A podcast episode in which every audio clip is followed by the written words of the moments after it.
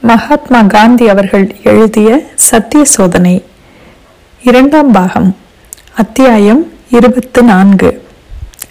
தாய்நாடு நோக்கி. நான் தென்னாப்பிரிக்காவிற்கு வந்து இப்பொழுது மூன்று ஆண்டுகள் ஆய்விட்டன.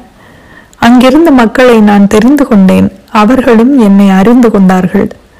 அங்கே நான் நீண்ட காலம் தங்கியிருக்க வேண்டும் என்று தெரிந்து கொண்டதால் ஆறு மாதங்களுக்கு தாய்நாடு போய் வர ஆயிரத்தி எண்ணூத்தி தொன்னூற்றி ஆறில் நான் அனுமதி கேட்டேன். வக்கீல் தொழிலும் நன்றாகவே நடந்து வந்தது. நான் இருக்க வேண்டியது அவசியம் என்று மக்கள் உணர்ந்தனர் என்பதையும் தெரிந்து கொண்டேன். ஆகவே தாய்நாட்டிற்கு சென்று மனைவியையும் குழந்தைகளையும் அழைத்து கொண்டு வந்து தென்னாப்பிரிக்காவிலேயே தங்குவது என்று தீர்மானித்துக் கொண்டேன். மேலும் தாய்நாட்டிற்கு சென்றால் இங்கே நடக்கும் விஷயங்களை பொதுமக்களுக்கு எடுத்து கூறி தென்னாப்பிரிக்காவில் இருக்கும் இந்தியர் சம்பந்தமாக அவர்களுக்கு அதிக கவனம் உண்டாகும்படி செய்து ஏதாவது பொது வேலை செய்யலாம் என்றும் நினைத்தேன். மூன்று பவுன் வரி ஆறா புண்ணாக இருந்து வந்தது. அது ரத்து செய்யப்படும் வரையில் அமைதி கிட்டுவதற்கில்லை. ஆனால் நான் இல்லாத போது காங்கிரசின் வேலைகளையும் கல்வி சங்கத்தையும் யார் நடத்துவார்கள்? இதற்கு தகுதியானவர்களாக ஆதம்ஜி மியாகான் பார்சி ருஸ்தாம்ஜி ஆகிய இருவரையே என்னால் நினைக்க முடித்தது வர்த்தகர்கள் வகுப்பில் பொது வேலையில் ஈடுபடக்கூடிய ஊழியர்கள் அப்போது பலர் இருந்தனர். ஆனால் அவர்களில் ஒழுங்காக வேலை செய்து செயலாளரின் கடமையை நிறைவேற்றக்கூடியவர்களும் இந்தியர் சமுதாயத்தின் மதிப்பை பெற்றிருந்தவர்களும் ஆதம்ஜியும் ருஸ்தாம்ஜியும் மட்டுமே. செயலாளராக இருப்பதற்கு ஓரளவு ஆங்கிலம் நிச்சயம் தெரிந்திருக்க வேண்டும். காங்கிரசுக்கு காலம் சென்ற ஆதம்ஜி மியாகானின் பெயரை சிபாரிசு செய்தேன். அவரை செயலாளராக நியமிப்பதை காங்கிரசும் அங்கீகரித்தது. அவரை தேர்ந்தெடுத்தது மிகவும் சரியானது என்பது பிறகு அனுபவத்தினால் தெரிந்தது.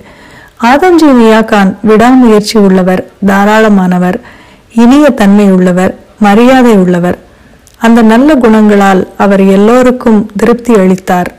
அதோடு செயலாளர் வேலைக்கு பாரிஸ்டர் பட்டம் பெற்றவரோ அதிகமாக ஆங்கிலம் படித்தவரோ தேவையில்லை என்பதையும் அவர் எல்லோருக்கும் நிரூபித்து காட்டிவிட்டார்.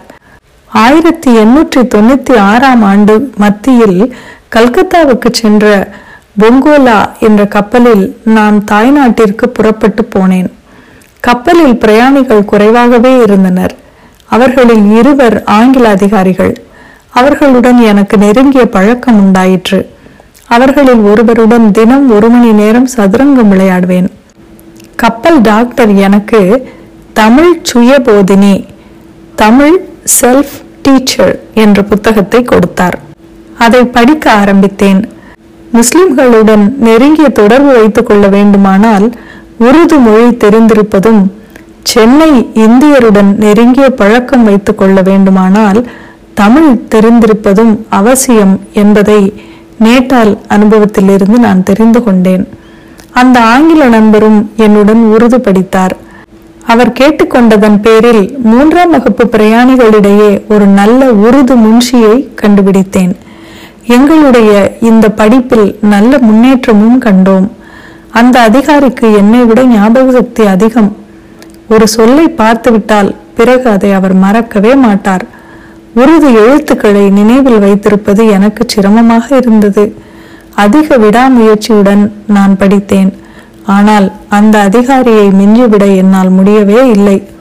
தமிழிலோ நல்ல முன்னேற்றம் கண்டு வந்தேன். இதை சொல்லிக் கொடுக்க யார் உதவியும் கிடைக்கவில்லை.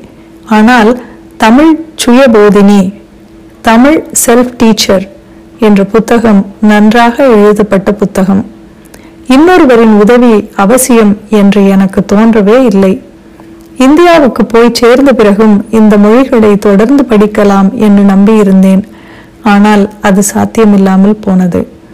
ஆயிரத்தி எண்ணூற்று தொண்ணூற்றி மூன்றுக்கு பிறகு நான் அதிகமாக படித்ததெல்லாம் சிறையிலேதான்.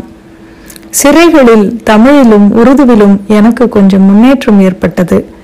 தென்னாப்பிரிக்க சிறைகளில் தமிழ் படித்தேன். உருது படித்தது எராப்டா சிறையில். ஆனால் தமிழ் பேச கற்றுக்கொள்ளவே இல்லை. நான் படித்த கொஞ்சம் தமிழும் பயிற்சி இல்லாததால் துருப்பிடித்துக் கொண்டிருந்தது. தமிழ் அல்லது தெலுங்கு தெரியாமல் இருப்பது எவ்வளவு பெரிய இடையூறு என்பதை இன்னமும் நான் உணர்ந்து வருகிறேன்.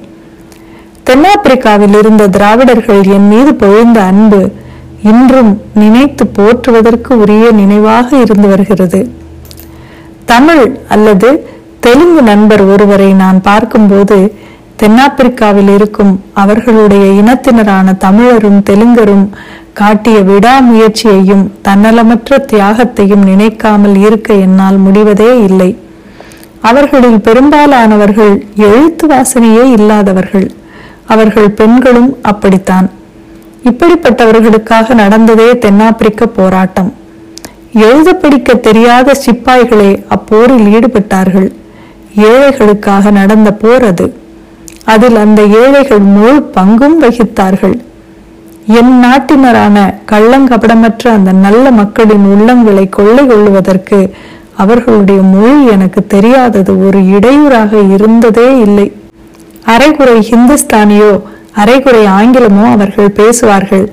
அதை வைத்துக்கொண்டு எங்கள் வேலைகளை செய்து கொண்டு போவதில் எங்களுக்கு கஷ்டமே தோன்றியதில்லை.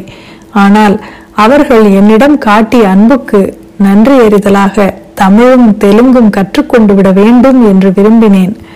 முன்பே நான் கூறியது போல் தமிழ் கல்வியில் கொஞ்சம் முன்னேற்றம் அடைந்தேன்.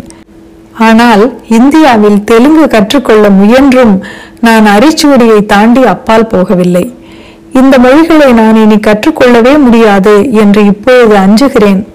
ஆகையால் திராவிடர்கள் ஹிந்துஸ்தானி கற்றுக்கொள்ளுவார்கள் என்று நம்புகிறேன். தென்னாப்பிரிக்காவில் இருக்கும் இவர்களில் ஆங்கிலம் தெரியாதவர்கள் தட்டு தடுமாறியாவது ஹிந்தி அல்லது ஹிந்துஸ்தானி பேசுகிறார்கள். ஆனால் ஆங்கிலம் பேசுகிறவர்கள் மாத்திரம் ஹிந்தி கற்றுக்கொள்வதில்லை. ஆங்கிலம் தெரிந்திருப்பது நமது சொந்த மொழிகளை அறிந்து கொள்வதற்கு தடையாக இருக்கிறது. நான் விஷயத்தை விட்டுவிட்டு எங்கோ போய்விட்டேன். என் பயண விவரத்தை கூறி முடித்து விடுகிறேன். பொங்கோலா கப்பலின் கேப்டனை நான் உங்களுக்கு அறிமுகம் செய்து வைக்க வேண்டும். நாங்கள் நண்பர்களானோம். அந்த நல்ல கேப்டன் பிளைமத் சகோதரர்கள் என்ற கிறிஸ்தவ கோஷ்டியைச் சேர்ந்தவர். கப்பல் ஓட்டும் விஷயத்தை விட எங்கள் பேச்சு அதிகமாக ஆன்மீக விஷயங்களை பற்றியதாகவே இருந்தது. ஒழுக்கத்திற்கும் சமயத்திற்கும் நடுவே அவர் ஒரு வரம்பை இட்டு வைத்திருந்தார். பைபிளில் கண்ட உபதேசங்கள் அவருக்கு குழந்தை விளையாட்டாக தோன்றின. அதன் அழகு அவற்றின் எளிமையிலேயே இருக்கிறது என்றார். ஆண் பெண் குழந்தைகள் ஆகிய எல்லோரும் இயேசுநாதரிடமும் அவர் தியாகத்திலும் நம்பிக்கை வைக்கட்டும். அவர்கள் பாவங்களில் இருந்து நிச்சயம் விமோச்சனம் அடைவார்கள் என்றும் அவர் கூறுவார். பிரிட்டோரியாவில் இருந்த பிளேமத் சகோதரர்களின் நினைவு எனக்கு திரும்ப வரும்படி இந்த நண்பர் செய்தார். ஒழுக்க கட்டுத்திட்டங்களை விதிக்கும் எந்த மதமும் பயனற்றது என்பது இவர் கருத்து. இந்த விவாதமெல்லாம் என்னுடைய சைவ உணவின் பேரில் எழுந்தன. மாமிசம் ஏன் உண்ணக்கூடாது? மாட்டிறைச்சி தின்றால் என்ன மோசம்? தாவர வர்க்கத்தை மனிதன் அனுபவிப்பதற்கென்றே கடவுள் படைத்திருக்கிறார். மிருகங்கள் போன்ற கீழ் உயிரினங்களையும் அதற்காகவே கடவுள் படைத்திருக்கவில்லையா? இந்த கேள்விகள் எல்லாம் அநேகமாக சமய சம்பந்தமான விவாதத்தில் கொண்டு போய் விடும் எங்களில் ஒருவர் கருத்தை மற்றவரால் மாற்றிவிட முடியாது. மதமும் ஒழுக்கமும் ஒன்றே என்ற கருத்தில் நான் உறுதியுடன் இருந்தேன். இதற்கு மாறுபட்டு தாம் கொண்ட கருத்தே சரியானது என்பதில் கேப்டனுக்கு கொஞ்சமும் சந்தேகம் இல்லை. இருபத்தி நான்காம் நாள் முடிவில் இன்பகரமான அந்த கப்பல் பிரயாணம் ஒரு முடிவுக்கு வந்தது. ஹூக்ளி நதியின் அழகை கண்டு வியந்த வண்ணம் நான் கல்கத்தாவில் இறங்கினேன். அன்றே பம்பாய் செல்ல ரயில் ஏறினேன். இத்துடன் இரண்டாம் பாகம் அத்தியாயம் இருபத்தி நான்கு முடிவடைகிறது.